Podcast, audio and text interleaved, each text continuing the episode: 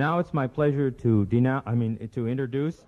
Hello, ladies and mostly gentlemen. The name I maintain remains David K. Martin, and for the remainder of this show, I'm going to tell you what you need to know about the history of Canadian professional wrestling. Welcome to another edition of MLW History. Today, we're returning to the known origins and bridging those gaps between the lost and the forgotten in wrestling history, uh, specifically on this podcast around the 1880s mark to the turn of the 20th century. Before I get started, though, I want to give a special shouts out to my WrestlingHeadlines.com compadres, beginning with the standard bearer of audio excellence himself, Matthew Mayer, aka The Implications, with all his recaps of all the big league shows with his exquisitely retitled podcast, WH Radio. That's right, he's rebranded, y'all, as well as going live after every single pay per view for an immediate analysis over on Aftershock. But hey, if uh, you're looking for some different opinions, we bring you that as well with the All Night Long Wrestling podcast. That's right, those guys have displayed some high work rate this COVID era, and they are doing no jobs for nobody. So check them out, y'all, why don't you, for additional news, reviews, and interviews with this generation's crop of young up and coming talent.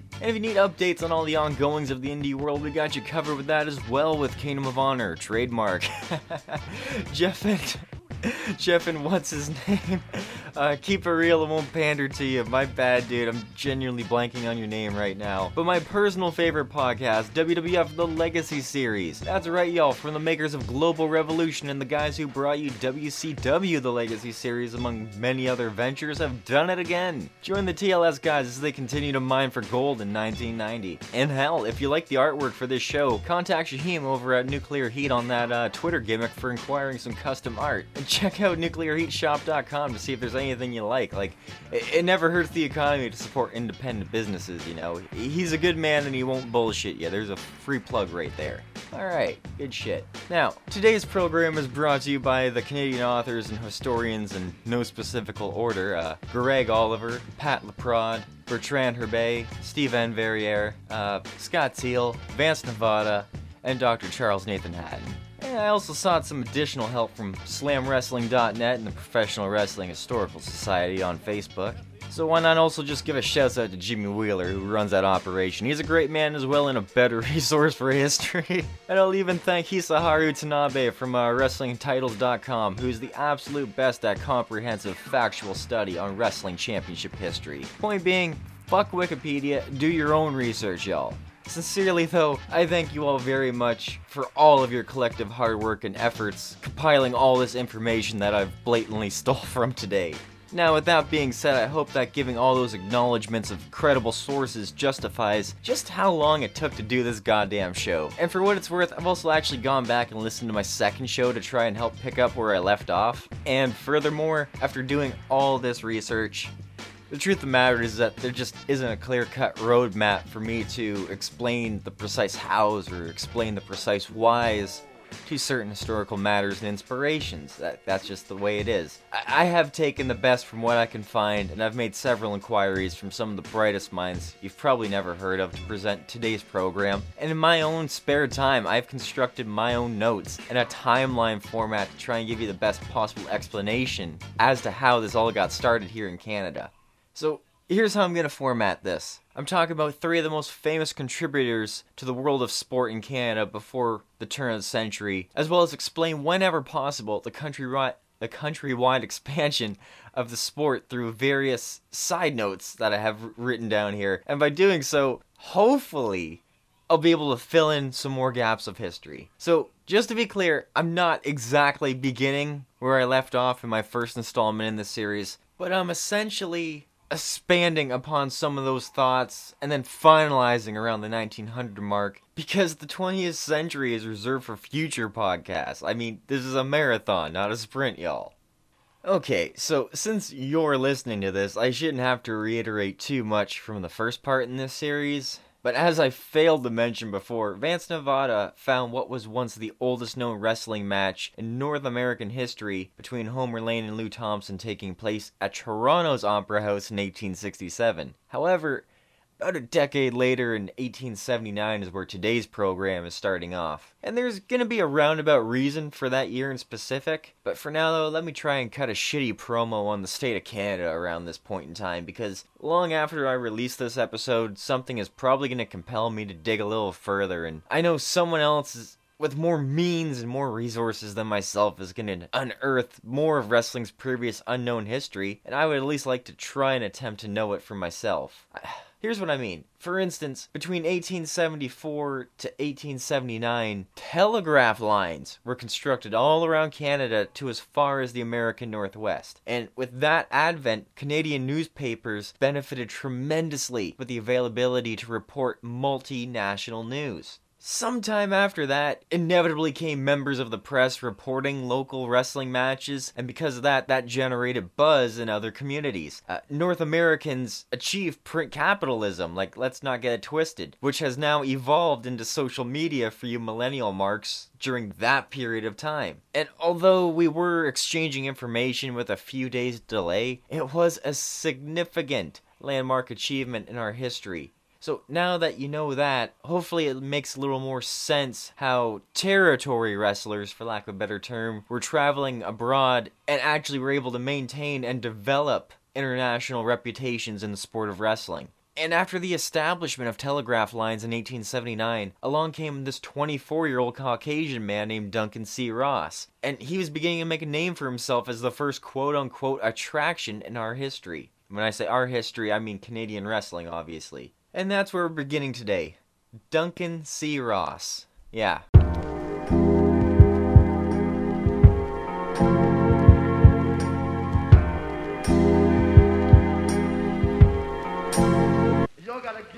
You see, Duncan C. Ross has an interestingly mythical life along with his heavily unidentified wrestling career. Beginning with his actual origins, all that is really known about him is that his parents may have been Scottish born, and Duncan himself was either born on March 16th, 1855 in Turkey, Scotland, or Canada. Nobody really knows. Nor does anybody really know his rookie year or can verify more, most of his claimed credentials. From what I've read about him though, through various sources, everyone will always speculate everything Duncan said should be taken with a grain of salt. So I'm I'm not gonna play it any different here. Like, here's how I'm gonna begin this. Ross was found living in Cobourg, Ontario, where he was the township's police chief. And apparently sometime later in his life, Duncan was introduced to a police gazette writer named Richard K. Fox. Remember that name? And together, they formed a partnership going as far as having Richard write up all these convincing articles that pronounced Duncan C. Ross as a world champion athlete in the sport through the papers. And essentially, since nobody argued, he got away with it. There's not much I could find on his background. Like, his relationship with Fox, or even Ross's height and weight, are really up in the air. In fact, Jimmy Wheeler wrote an interesting article about him that makes pretty much all the sense in the world. It, it sums up everything, and I believe it's reliable information. I'm not going to completely quote what Jimmy wrote verbatim. This is what I have here. Essentially, Mr. Wheeler found that Ross was a broad swordsman world champion at the age of 25 in Britain, but without further evidence, his story actually begins when Duncan Ross arrives in America by the late 1870s to legitimize his name in wrestling. Although the official date in question is lost in time, I found his earliest recorded match taking place in Watertown, New York in 1878, with our self proclaimed pseudo Canadian champion going to a no contest against William Miller in a two and a half hour match. Interestingly enough, for a rematch, William Miller challenged and defeated Ross in a 50 hour walking contest. What the fuck is that, you might be wondering? Well, curiosity got the best of me too, and I looked it up. And to my disbelief, the sport of pedestrianism was in fact real. That's right, pedestrianism. An American pastime and competitive competition in the late 1870s, where people would literally sit outside or even more unfathomably go to tracks and arenas and watch some guys competitively walk hundreds of kilometers for upwards of like fucking 21 hours a day with these Iron Men only getting like three hour breaks to sleep on cots at that setting and then get back up and continue until one man finally quits. That is absolute lunacy. Jesus Christ. Getting back on getting back on topic though. Uh, Duncan Ross was at least a proven accomplished wrestler, winning the American Mixed Style Championship on at least two separate occasions. However, there's so much work that needs to be done on those 19th century belts with their timelines and lineage. He may have actually held that particular championship more than twice for all we know is what I'm saying, but the next time his name pops up is the third recorded Canadian wrestling match in history, and Ross's first known bout here happened in the countryside of uh, Bradford, Ontario in a mixed style match against a local yokel named JT Labasseur, with the results not being recorded or just lost in time, quite frankly. I think Bradford is just outside of Simcoe for what it's worth, but don't quote me on that. It's just interesting to me that it would take place there, kind of like how the original Woodstock concert took place on that farmer's land, you know? Uh, getting fuck's sakes, getting back on topic. Now, if Duncan Ross is actually a Canadian born citizen, then I may have to redact my previous statement made on Dan McLeod in my second episode, because according to the history books, Ross may very well have been Canada's first homegrown star. Although, to McLeod's benefit and Ross's detriment, the former has attendance figures to back up his matches, whereas the latter predates the days of recording attendance and gates numbers, so it, it's purely speculation on my part based off where Ross's career trajectory is headed in the 1880s. Remember, like, this is an era, so to speak, when wrestling matches could go hours with two skilled grapplers if they were a shoot, regardless of it being on the up and up or not. Actually, I, I wonder now if he truly was one of the best in the entire country? Or those early years of Ross's career with Fox were like Homer Simpson setups where Duncan wrestled bums fighting for food? You really think I could do it? Well, I don't know. Are you man enough to test every one of your limits? Yes. And are you man enough to throw a punch should the opportunity arise? Yes. And are you man enough to give me a 60% cut? Yes. I'll take it. Woohoo! I found instances where he'd win matches in as little as 9 to 3 minutes during his up and coming period in the 1880s, but it was in 1881 where he was able to secure a title shot against Edwin Bibby for the American Catch Heavyweight Championship. And look, I tried my damnedest to explain that convoluted bullshit history of the OG American title in episode 2. And by all means, go back and listen and look out for my fuck ups and dates when I get all worked up trying to verbalize this carny history. And hell, you can also check out my write up on LOP forums to get some behind the scenes editor's notes. Yeah, I do that sort of thing as well. Anyways, uh, the American heavyweight title match between Ross and Bibby took place on January 19th of 1881 at Turn Hall in New York. And from what I understand, even though Ross lost the match, it opened the doors for more acclaimed matches against the top stars of that time in America. That match was so acclaimed, in fact, mostly due to Richard K. Fox, more on him later, it remains the only entry on his entire Wikipedia page. From that point onward, he went on to feud with the godfather of American wrestling, Thiebaud Bauer, on occasion for the next two years. Albeit, the records are pretty scatterfucked and shoddy, so feud is being generous, but here's the highlights from what I could find. Ross wins the first match in this gentleman's rivalry. Then they exchange a few L's a few more times, and then most notably, again two years later in Florida on February 17th, 1883, Duncan would defeat Bauer for a version of the American Greco-Roman Championship, but Ross would only hold that belt for about a five-day reign that saw him defeat Bauer again in a rematch at the same venue four days later, and then he finally lost it back to Bauer the following day at the Rink Theater in Ah, fuck. I didn't write it down.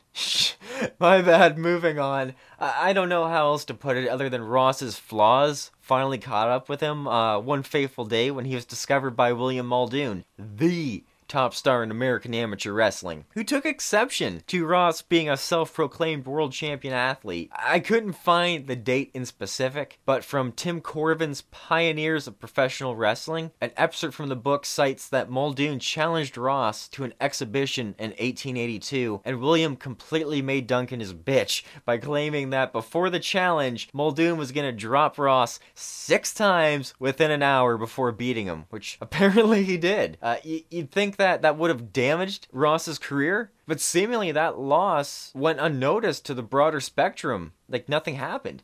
When trying to research Duncan C. Ross, there are just so many inherent conflicting reports. It actually makes me wonder how a character like that would function in today's world. For instance, like, there was also another alleged Duncan C. Ross from Cleveland, Ohio, who turns up wrestling in Toronto at around this time. Although some historians believe that he was a, a Dunk the Clown mimic or imitator. Another Duncan C. Ross also appears in a book called Men of Muscle by uh, C. Donaldson, in which he's listed as one of Scotland's most outstanding athletes, which may very well be him, although it's such a common name, it's just not definitive. And then another man by the same name is also mentioned in a book called Scottish Highland Games. But this mention describes a Duncan C. Ross from Kentucky who was a quote unquote wrestling champion of the world in the 1890s. And the takeaway from this was that Ross was being noted in this book for losing to a local named George Johnson in a catch wrestling title match. So, yeah, like, I get that it may be a common name for the times, but even for the lack of confirmation, I think it's agreed upon that Ross spent three years touring the world of wrestling, so it's fair to say whatever was falsely written about him probably did originate from Ross himself. Overall, Duncan wrestled in England, Scotland, India, New Zealand, fucking Sri Lanka and Indonesia between 1890 to 1893 for his world tour. And I also found out that everywhere he went, he exclaimed himself as either being a world mixed style champion or an all around athlete in wrestling, so he's got his gimmick down. However, from what I could find and as far as I know, Ross never won another accredited championship belt after 1883. But I do have a random note here from Jimmy Wheeler saying that Duncan C. Ross was immortalized in sports history for having his picture printed on a brand of cigarette trading cards that proclaim Ross as a quote, all around athlete, unquote, for whatever that's even worth to you chain smoking historians. Okay, well, I think that about wraps it up on Duncan C. Ross. Here's the gist he would finish off his career in England in the mid 1890s, retire, and pursue stonemasonry until his passing in September of 1919 at the age of 70. And with that being said, I'll now transition back to my stomping grounds to explain how the ball got rolling here. I just want to take a quick water break. You can hear me, I need to rehydrate, get back on track. But for now, let me drop a needle on the wax and help you relax.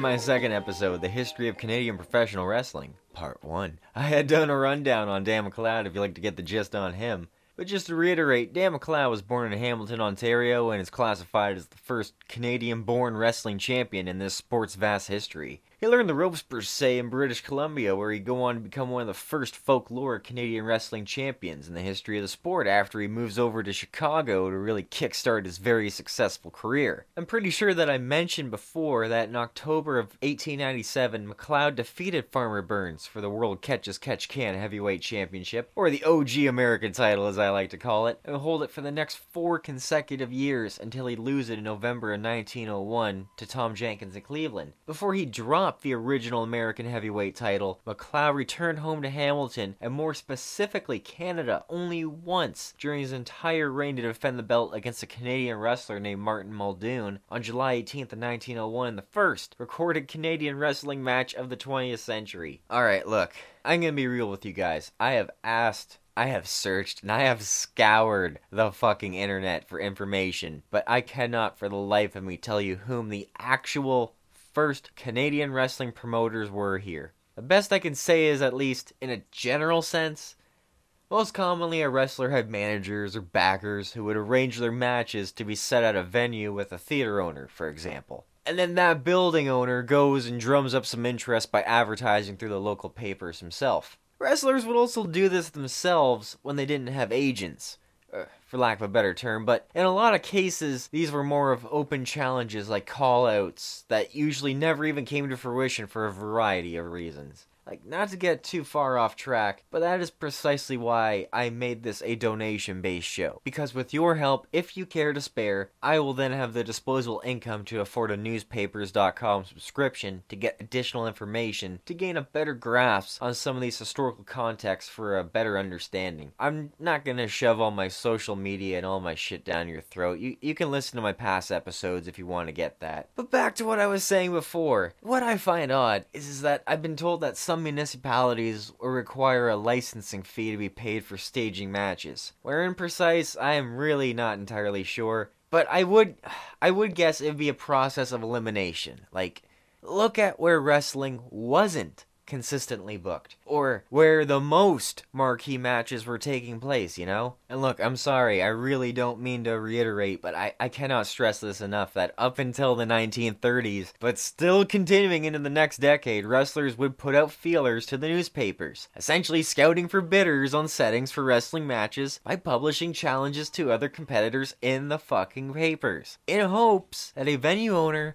or a promoter, or in most cases, another wrestler, might read the tabloid and accept the challenge, and hopefully would draw a good enough house with the victor getting either a bet or a cut of the gate. Like, that is how most journeymen made their living. The only one true exception to this, I would say, is perhaps the first quote unquote major booker in Canada, and that was George Kennedy, based out of Quebec. And as I literally say that, my fucking self awareness has just kicked in, and I feel as though I should mention that I don't know everything there ever is to know about the history of wrestling in Quebec. Like, fucking hell, people, I'm gonna need more time on that subject. But after doing some cross referencing, I shit you not, I do believe that I've determined someone in particular as being the oldest known wrestling promoter in Canadian history.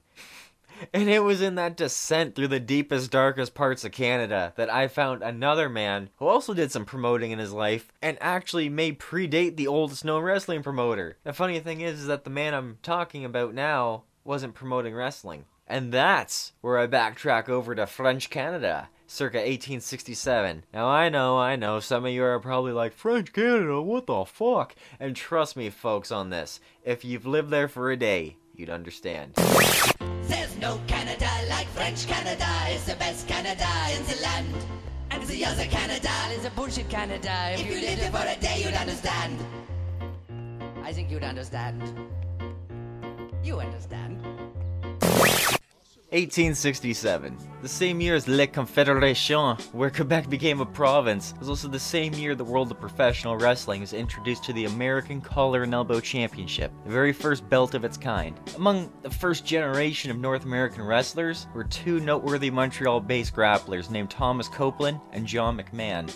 And I'm pretty sure I've mentioned them before, just to give you guys a quick background check, McMahon, I believe, was from Vermont and is most well known for his 17 year undefeated streak in collar and elbow style wrestling, whereas Copeland was from around here in Peterborough, Ontario, but migrated over to Montreal as did McMahon later in the latter half of his life. Why I mention them is because on July 22nd of 1873 in Troy, New York, the self-proclaimed U.S. champion McMahon defeated our self-proclaimed Canadian champion Copeland. And it's still not clear if this was supposed to be an exhibition or a unification match for fictitious belts, but regardless of their make-believe accolades, this match turned out to be a landmark in our sports history. News of the results actually traveled across North America from Toronto to Montreal to Boston and Chicago and as far as Indiana.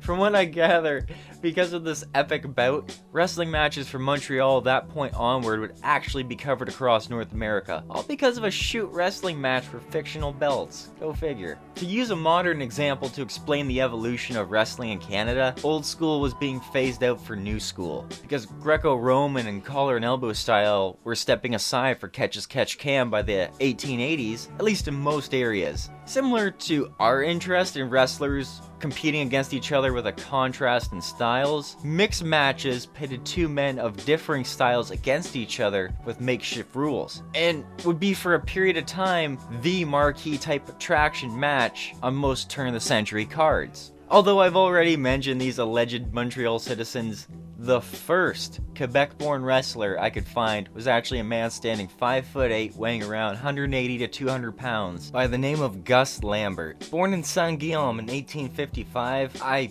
personally wouldn't tell you that Gustave's career is as prolific compared to the others I've mentioned on this show, but he's nonetheless historic. Here's what I got for you. Apparently, he moved to New York early into his life where he was a rather acclaimed boxer with a poorly recorded 12 and 3 win-loss record, but I suppose Gus's wrestling career in the states is like that of a good hand, to put it blunt. And this is just my opinion looking at the history books. Think of him as someone like a heel with a good enough reputation to book against your territory's top babyface champion to enhance the top guy's credibility. Like, that's not to say Gus wasn't a shooter, but like so many others, he has been known to do a little business on the side if the money's right. But that's not to take away from his importance. As far as I know, Gus can be credited as Canada's first wrestler turned promoter as early as 1886. As far as his athletic background goes, similar to Ross, Lambert was known as another all around athlete for demonstrating skills in strongman competitions, boxing exhibitions, and even accomplishing wrestling on the side to generate income wherever and whenever needed. It appears as though his best success came in New York, although he's sooner recognized by the Quebec boxing world for his successes in the mid 1880s. In fact, a historian named Dan Anderson managed to find a newspaper result from New York in 1880 of a 25 year old Gus Lambert competing against quote unquote all comers. So that's my best guess when he made his um, official debut, so to speak. In addition to that, from Mad Dogs, Midgets, and Screwjobs, it's written that Gustave lived in the same neighborhood as another French Canadian legend around this same period of time, but I'll save that story for the next segment. Essentially, Gus's name pops up occasionally between 1881 to 1889 in just a handful of cities beyond New York State, such as Philly and San Francisco and Montreal and Cleveland, but I, I still can't speak on his performance. He predates all that shit. But according to the history books, he successfully balanced his wrestling and boxing careers for about a decade until his retirement, where he then traveled to the UK in 1891 to finalize his career, retiring with a 12 round victory over Teddy O'Neill on April 23rd. As far as his accolades go, I couldn't find anything on these championships in question, but I guess it's worth adding that he defeated Jim Fell via knockout in the second round for the Boxing Championship of Canada in October of 1885, and then three months later on January 20th, he then defeated Leopold Arnaud in Montreal for the Wrestling Championship of Canada, and then successfully defended that belt twice in 1886, but decides to take the rest of the year off and 1887 from active competition to form a troupe of traveling wrestlers, strongmen, and circus freaks to tour America. And one of those men among that troupe would become one of the most famous Canadians in the world at that time. But I'm still teasing that for the another segment, so as far as Gustave's accolades, well, History is kind of a mystery, so I can't tell you for sure whether he drops or forfeits or retires those titles he won by the time he reemerges to fight in 1888. So I'm gonna have to jump ahead to February 7th of 1891 in London, England because Lambert fights in his third to last boxing match. And Gus was billed as the heavyweight champion of Canada by that time, but he did lose that match and presumably his title to Peter Maher via TKO in just two minutes. I actually will have more to say on that fight in a bit. Other than that, the only two more real noteworthy things I can add about him, uh, first being on December 28th of 1882, Gustav defeats the greatest collar and elbow style wrestler of all time, John McMahon, becoming only the third man ever to do so. And the second note is a pretty infamous controversy in boxing history that occurred around 1890. Now, this comes from a book called Peter Jackson, a biography on the Australian heavyweight champion, 1860 to 1901. Okay, bear with me so I can explain all of this, alright? So, essentially, Peter Jackson was a black Australian fighter who started his career in the Australian colored ranks and then went to America to try and immortalize his iconic career. That's basically all I do know about him, but what else I can tell you about him is after his run ins with Lambert, his life can be best described as having a couple of good wins but falls in the defeat of making some very questionable life choices. But before that whole heap of shit happens, I actually want to read a quote from the book. On page 116 of uh, Peter's biography, author Bob Petersen actually wrote very candidly about Jackson's excursions to America and had this to say about Peter Jackson's thoughts on the Gus Lambert fight.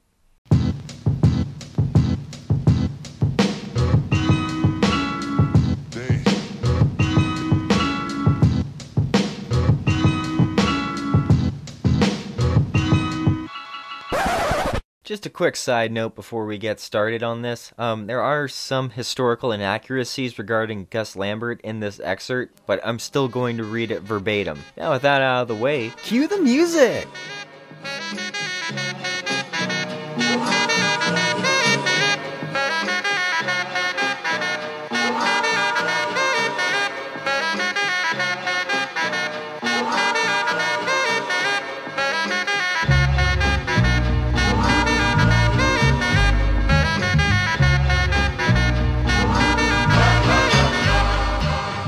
March 5th at Troy in upstate New York, Jackson met a 240 pound Canadian named Gustave Lambert in another encounter that became a debacle.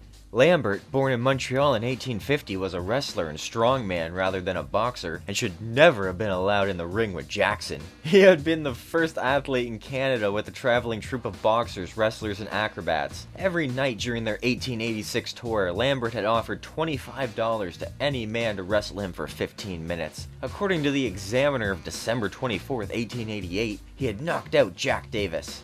Another of Mace's proteges had licked Dominic McCaffrey in 1883 and had somehow won the Canadian Heavyweight Championship from Jim Fell. It is astonishing that he would stand up with Jackson for a hundred dollars like any tyro. The fuck is a tyro? Davies said it was because he needed cash. The fight was held in Troy's Bicycle Hall, which doubled as a skating rink.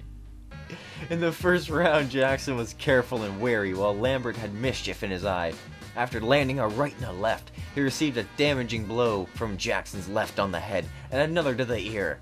Lambert's blood got up and grabbed Jackson around the waist and held him amid great uproar until they were separated. In the second round, after a brisk exchange of blows, Lambert again clinched Jackson, hugging him and not to be pried off. His sinewy arms, according to the report and sent the referee, were twined around Jackson's loins and shoulders, octopus fashion.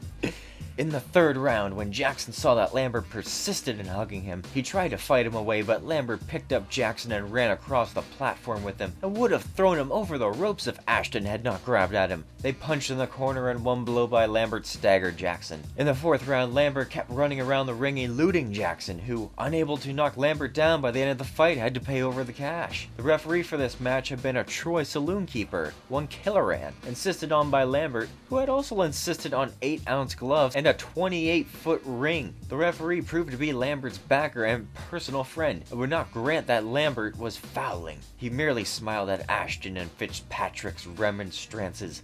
At the end, pandemonium broke out. Lambert, who had won the $100, was carried around the shoulders of his fans. Jackson, who refused to shake hands, saying, quote, No, I will not shake hands with a bloody cur. If you had stood off and fought...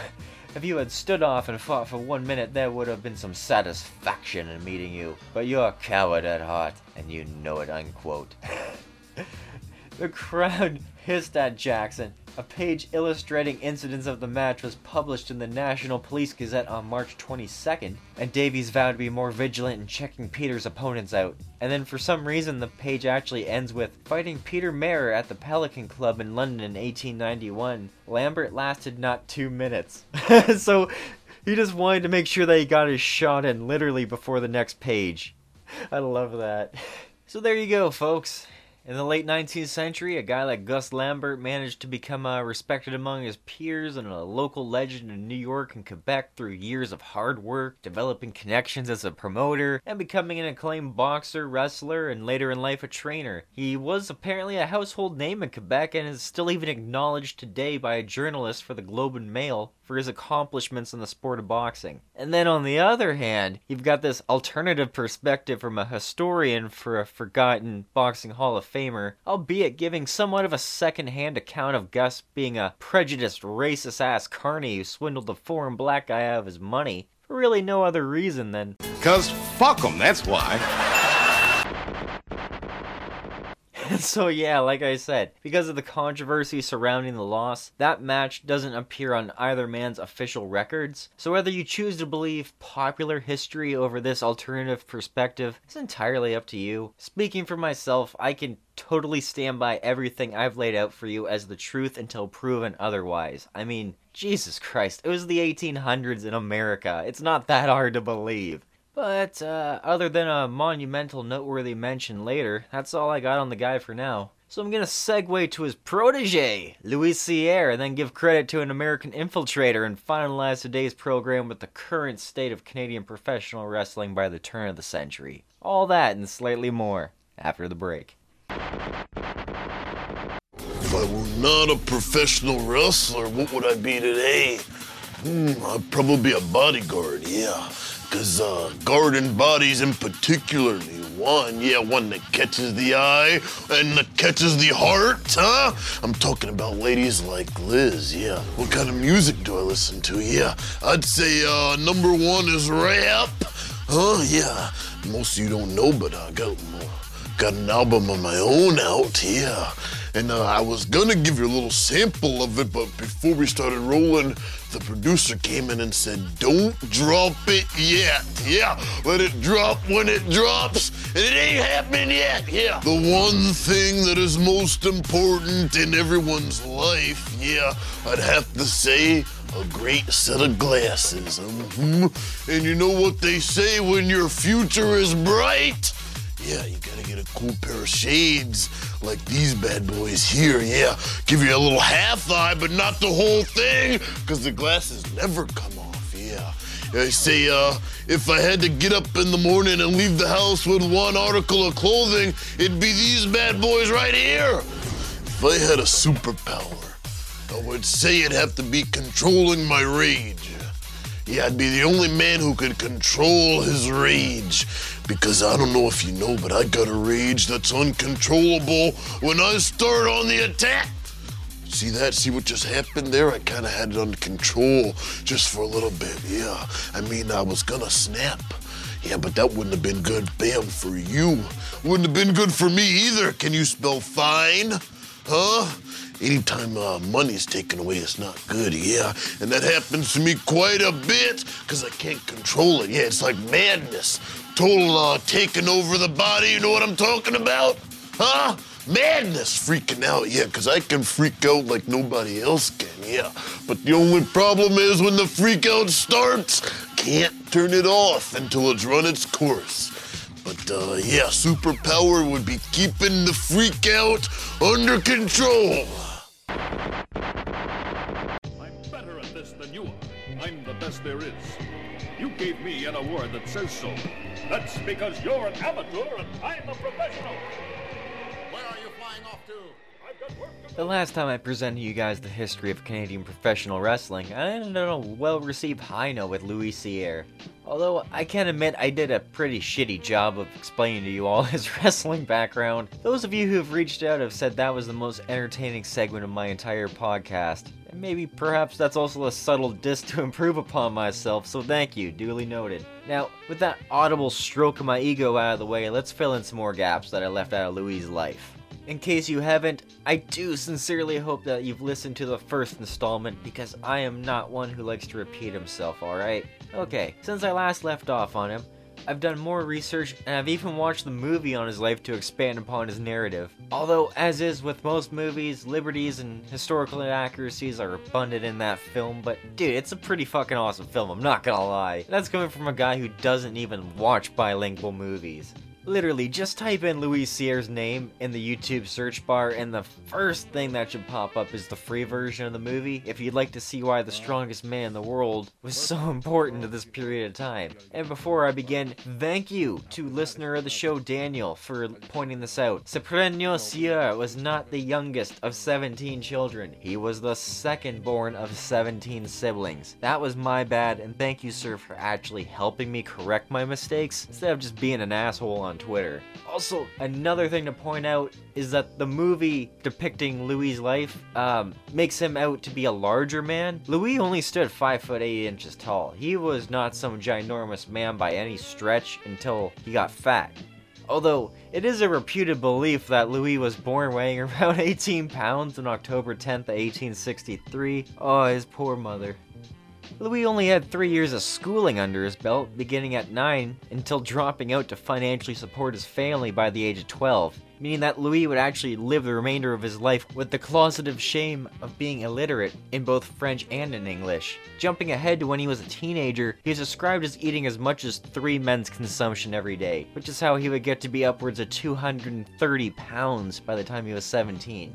And it was by the time that he was 18 that he began competing in your local would be weightlifting or strongman competitions in the Massachusetts area by the early 1880s. Uh, Louis was described as a God fearing boy who respected his parents. Also, having moved from Quebec to Massachusetts, he was also known to have adopted a more progressive outlook on life than his more prejudiced parents, if you're picking up what I'm laying down.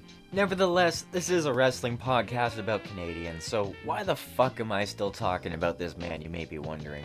Well, personally, because I am just so fascinated by his real life superhuman strength, to tell you the truth, but historically, I really do believe he's relevant to the sport of kings because by the time his fame had peaked, he would compete against the world's tallest man, Edouard Beaupré, in a wrestling match of all fucking things. And that's where I circle back to Gustave Lambert, because as I mentioned before, Louis was screwed over by his first promoter in 1883. He tried going back into business for himself for a brief period of time, and sometime after moving back to Quebec for a stint as a police officer in Montreal, he was then introduced to Gus Lambert in 1886 and joined that troupe that I had already mentioned before. Now, Louis had a really unmistakable love for powerlifting, but growing up poor his whole life meant that he was also very money oriented as a man. So he was always trying to maximize his profits any way he could, and this meant taking bets and accepting challenges in any way that pays. So, about 40 minutes into the movie about Louis' life, Gus hires a scientist or a doctor of some sort to examine Louis in order to justifiably explain this guy's mythologically Greek powers. And I bring this up because that scene takes place roughly around the same time of 1886, and in that scene, the actor playing Louis cuts a promo on his colleague who aspires to be just like him. To set this up, the doctor asks both Louis and then his colleague Barry to lift a 200 pound dumbbell with one arm straight over their heads. And then after the clip, I'll translate what Louis says to Barry. 56 inches. What we have here is one of nature's great accomplishments, no doubt. The limbs, muscles, bone structure are impressive. Mr. Cyr, please.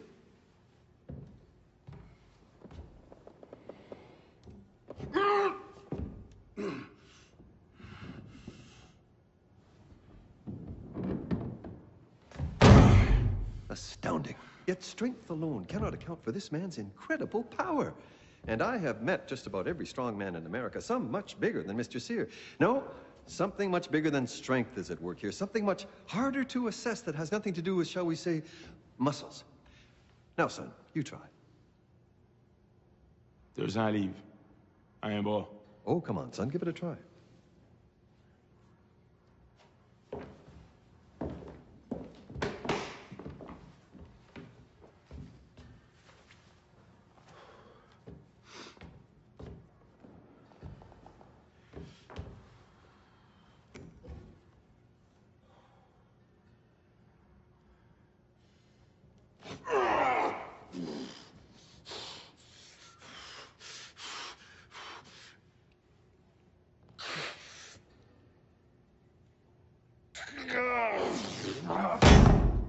Ah, just as I thought.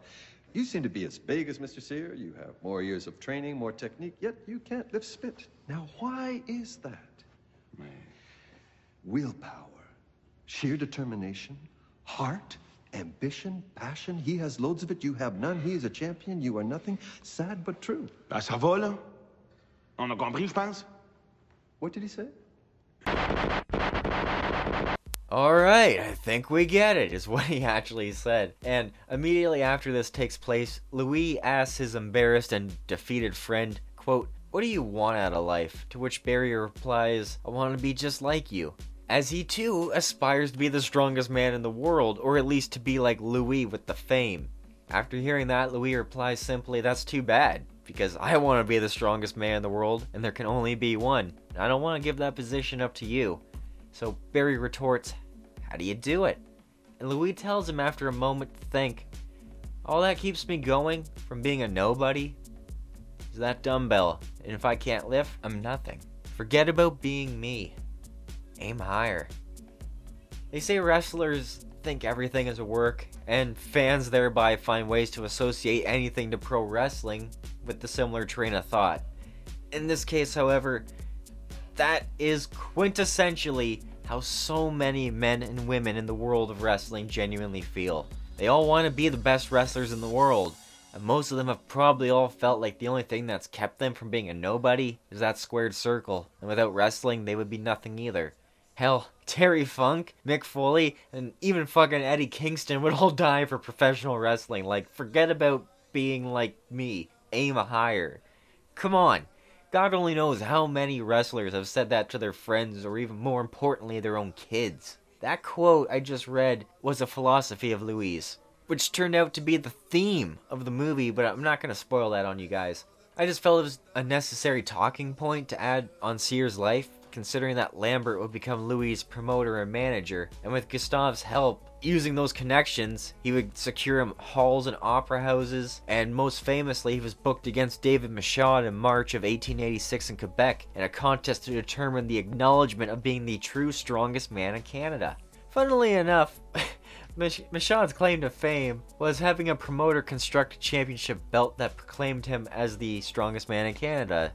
Unfortunately for David, though, Louis wasn't planning on matching Michaud's pound for pound strength. He actually fucking exceeded him in strength every way possible for the easiest win imaginable. When did I say that was? 1886? Okay, jumping ahead to uh, late 1891. That's when Louis did his famous four horse restraint, which was done amongst a crowd of about 10,000 people. And although I can't find anything concrete, I am going to allege he withheld anywhere near 3,000 to 5,000 pounds depending on the breed and the weight of their horses. Hell, one of the more forgotten facts about him is that he went to Philadelphia once and he became the only man in world history to lift the Liberty Bell for whatever the fuck that's even worth. But after about a six year undefeated streak in his profession, I guess, his time with Lambert came to an end. You see, um, Louis was actually pretty stubborn. He was old school and he had that mind over matter type of personality. He never saw doctors and he never ever admitted to having deteriorating health. And I'm really not sure whether it was the concern for Louis' health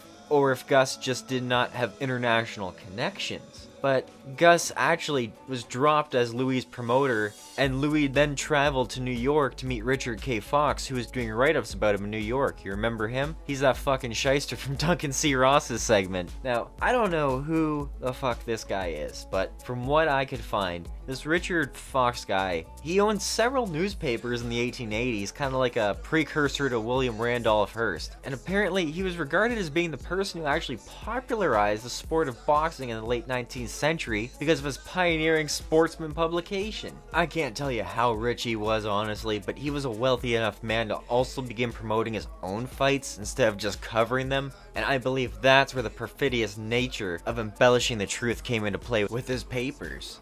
Like I said before, Fox became Louis' final promoter, and this was for his excursion to Europe, which lasted about a year if I'm not mistaken. And because it actually failed, it didn't go the way that they planned. Upon returning home, Louis retired from competition, worked for the Ringling Brothers for about two years, and then opened his own circus with Barry and one of his other brothers. If I'm not mistaken, he continues to tour North America for the next five years despite all his ailments, and seemingly retires altogether by 1900 until March 25th of 1901 because a 37 year old Louis Cyr defends the strongest man in Canada championship belt against a 20 year old Saskatchewan native, Edouard Beaupré, the fifth largest known giant in history, standing 8 foot 2 and weighing around 396 fucking pounds. Louis stood 5 foot 8 and weighed 355. Alright? Like this was similar to a band ahead of its time. This meeting of two larger than life attractions met face to face to a lackluster audience in what I could genuinely consider as professional wrestling's first ever gimmick match. I- am talking like predating uh, Sputnik Monroe with desegregating wrestling and uh, predating San Francisco with tag team wrestling. Like Beaupré the Giant versus Louis Cyr was the original attraction match, and the only reason it took place was ego. And that is really it. Like, Louis was past his prime and he was in really rough shape, whereas goddamn Edouard was uh, making a name for himself as a sideshow attraction for lifting 600 pound horses over his shoulder. But just remember this I think Louis' all time two handed lift record was like practically 2,000 pounds in his peak. So I believe he took exception to Beaupré becoming uh, the new freak of nature that the world has to see. But with the limitations in his health, he had Gus set up a wrestling match amongst the men for the aforementioned date. Now, Gus had given Louis some prior training in the 1880s in boxing and in wrestling back in their Saint Henri community, but that training required further, much further reiteration and preparation for what would become at that time the most reported wrestling match in media history. Nobody ever considered Louis to be a great wrestler. In fact, Gus Lambert actually had to teach Louis about showmanship and uh, selling, essentially.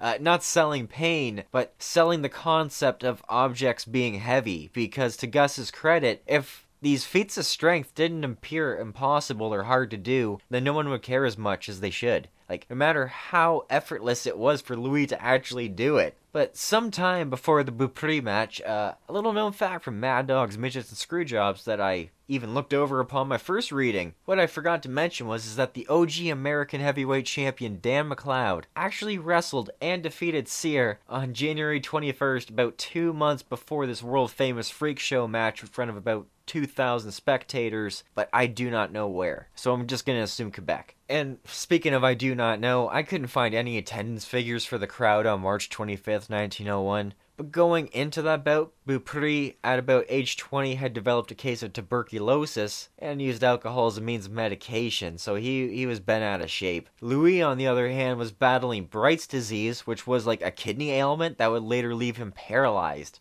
Uh, the Montreal Gazette actually has excerpts from a reporter in attendance all the way back in 1901 stating, quote, Cyr and Beaupré reached for each other. They shuffled around a little. The crowd, which was not large despite the promoter's blandishments, was good natured at first. Then it grew restless, and at last they got angry and they hissed heartily.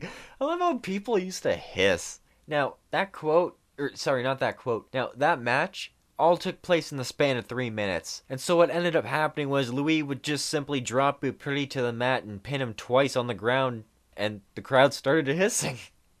and unfortunately, that's the story of the world's most famous wrestling match at that time, farce and all. Beaupré would pass away about three years later, and Louis would ultimately succumb to his failing organs by 1912 and die at age 49. To this day, none of his records have ever even been touched, surpassed, broken, whatever the fuck you want to call it. And to his credit, he was an honest man. It, it appears as though his records were inflated over time by fans of his myth, but once again, Paul Ohl, thankfully, has devoted his life to setting the record straight. Wicked. Alright, I think that about does it on Louis Cyr finally. Now, don't be alarmed, folks, but I'm going to spend the final few minutes of today's show highlighting an American wrestler.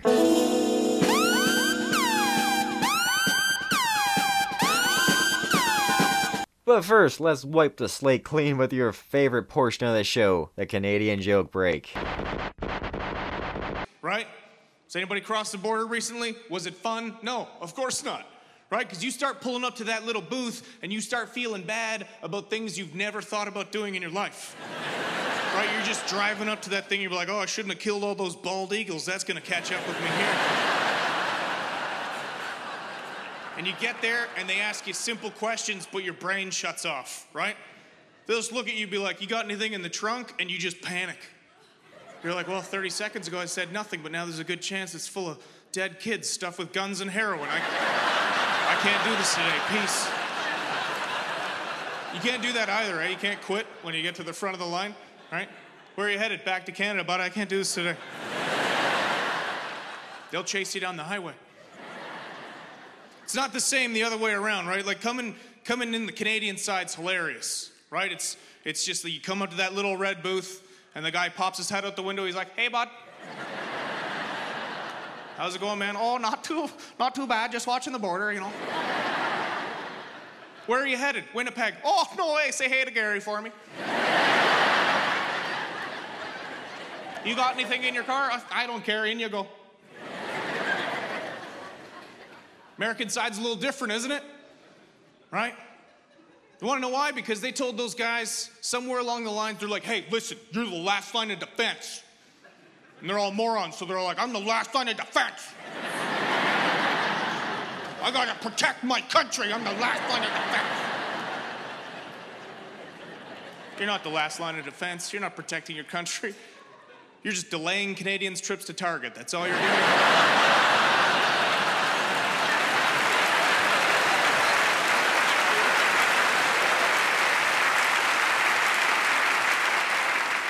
Right? And it's just like, I, I got a nice border cop once and I was immediately terrified, okay? I had no idea how to handle it because I was like, they're not nice. This is a trick. And I was right, all right? I was right because I got detained for three and a half hours because I borrowed my friend's car and he just didn't know how to handle that. Like he just he just didn't understand the concept of borrowing. He just looked at me, he's like, Well, where's your friend now? Like he's at work in Toronto. And he just gave you his car? Like, well, I gotta give it back. And he just sat there with this stupid look on his face, and at that moment in time I realized border cops don't have friends. And welcome back, everybody. Now, obviously, a smarter man than myself probably would have formatted their notes to this show, giving you maybe perhaps the worst at first and then saving the best for last. But because I fucked up on my order of topics, we are thus ending on some red, white, and blue notes. and I'm really sorry for that shitty joke. That is targeted to my uh, denim jacket wearing Canadians. and before I move forward for the last time today, I just want to give another quick shouts out to Jimmy Wheeler, Vance Nevada, and Stephen Verrier in specific this time because those three know more about this next man literally than anybody else on the goddamn planet. So pardon me if this final segment sounds a little plagiarized because I, I truly looked everywhere for info on this guy and I ultimately had to buy two fucking books and join Jimmy's Facebook group just to ask around and find out who this fucker was. So here we go.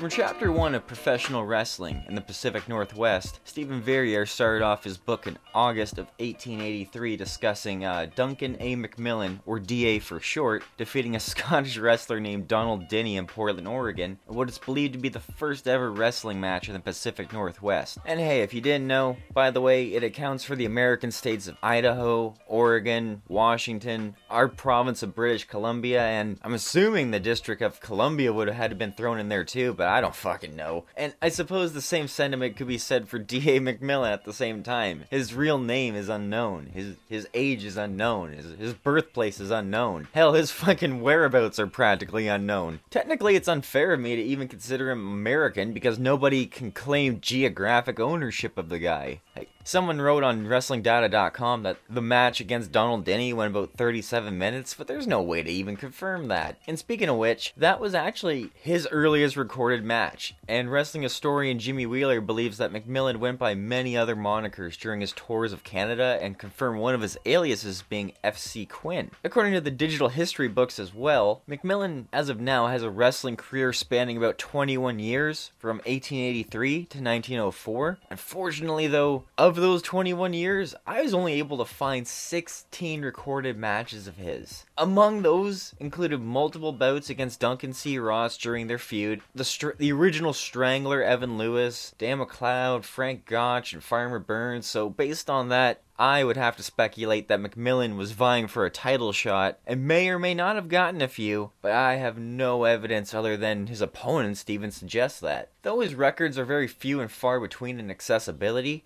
they're apparent enough to show he spent the latter half of his career in Canada as a wrestler turned promoter. Though his life is shrouded with so much mystery, Stephen Verrier found McMillan actually making his booking debut within the confines of his bar in Seattle sometime after the Portland match. Vance Nevada even discovered McMillan being the promoter who introduced amateurism to the provinces of Saskatchewan, British Columbia, and Manitoba. Like, interestingly enough, when researching the guy, I finally found the fucking Maple Leaf Loch Ness Monster that is the Canadian heavyweight title. It's it's not a myth, it actually fucking existed. But this is still pro wrestling, so I have to really ask myself, is this real? Because the best explanation I can come up with is Duncan is only recognized as the inaugural Canadian heavyweight champion in this title's lineage because it only shares the same name. Literally. Like, there's no proof of any sort to suggest that the Canadian heavyweight title that uh, McMillan made for himself was the same physical belt scattered throughout the 20th century. I mean, literally, there there have been other people that have claimed to be the Canadian champion, but McMillan just made this version of the belt for himself in 1903 and then billed himself as the champion to draw a bigger gate because oftentimes the case, he was booking and promoting the shows he was working. And to be fair, if I'm wrong with D.A. McMillan's belt being the definitive Canadian Wrestling Championship, then this belt will reappear about a decade later. In uh, 1913, let's say, when a small town boy named Jack Taylor wins the Gold Winnipeg. Then, roughly 55 years later or so, will disappear in Nova Scotia around the waist of a young Afro Canadian wrestler by the name of Rocky Johnson. But that story from the past is for another cast. As for old McMillan, he may not be the most remembered pioneer of Canadian wrestling, but during his unknown time in the sport, I took note of his highest accolades. In January of 1885, he lost a match in Montana to Jack Carkeek, with the stipulation being a 3 of 5 styles match for 500 bucks and a cut of the gate, and in that that match, he was billed as the champion of California. And on March 5th of 1899 in St. Paul, Minnesota, he took part in what I believe to be one of the earliest known handicap matches in wrestling history. Teaming with a giant man named D.D. McIntyre, they actually were no match against the successor to the terrible Turk, Halil Adali. Now, I'm not sure if that match was a work or a shoot, but upon McMillan's retirement, uh, he would actually become the manager to Adali several years after this encounter. So the Turk must have made a hell of an impression impression on him after defeating the likes of himself along with a giant from the Minneapolis Railway. And then on January 10th, 1900, McMillan lost a one-on-one rematch to Adali in Spokane, Washington, and about eight months later in September of 1900, a trailblazing three-way dance. Yeah, you heard me, between D.A. McMillan, Frank Gotch and Farmer Burns occurred at the Madison County Fair in Winterset, Iowa. The very fucking first of its kind. But far from what ECW would define it as, and nowhere near what you would think a triple threat as, this is what happened. All three men didn't compete against each other at once. But instead, all three men took turns at random going in one on one matches, with the style of wrestling also being drawn at random for each match. Unfortunately, that really is all I know about that match, as there wasn't even a recorded winner. But I, I just think that's a hell of a highlight. The very first triple threat happened in 1900, and that's that's basically it. As for his promoting accomplishments, here's what I got for you. McMillan was reportedly able to draw thousands to attend his wrestling exhibitions in Vancouver on a bi-weekly basis once the gold rush years had begun up in Yukon and later in Manitoba, but McMillan's own fame was better documented in the beginning of the 20th century rather than any time prior in the 19th. His own one-match singles exhibition cards still drawed a thousand spectators on several occasions. And from what I understand, his greatest or most famous booked card was actually that of the American heavyweight champion Frank Gotch going up against and defeating hometown boy Dan McLeod in 1904 to a crowd of 7,000 plus in Vancouver. Well, there you go, my friends. That was the history of Canadian professional wrestling part 2. Next time on MLW History, I'm gonna bounce back and forth between some more pioneers, places, and promoters as I embark on the third installment to this series, specifically covering the beginning of professional wrestling's boom period in the provinces of Manitoba, Ontario, and Quebec. And I, I feel like I, I also may discuss the likes of Frank Gotch and George Hackenschmidt and Ernesto Robert among so many other international infidels. now that I've covered the origins and the most prominent athletes in Northern history, I'm gonna try and paint you guys a word picture of how the foundation was laid down and who were installing the support beams to uphold and maintain the sport in each respective area. But that's for another day. Thank you all for sticking around and thanks as well to any new listeners for checking me out. Until we speak again, how about you just remain calm, keep strong, and stay free, y'all?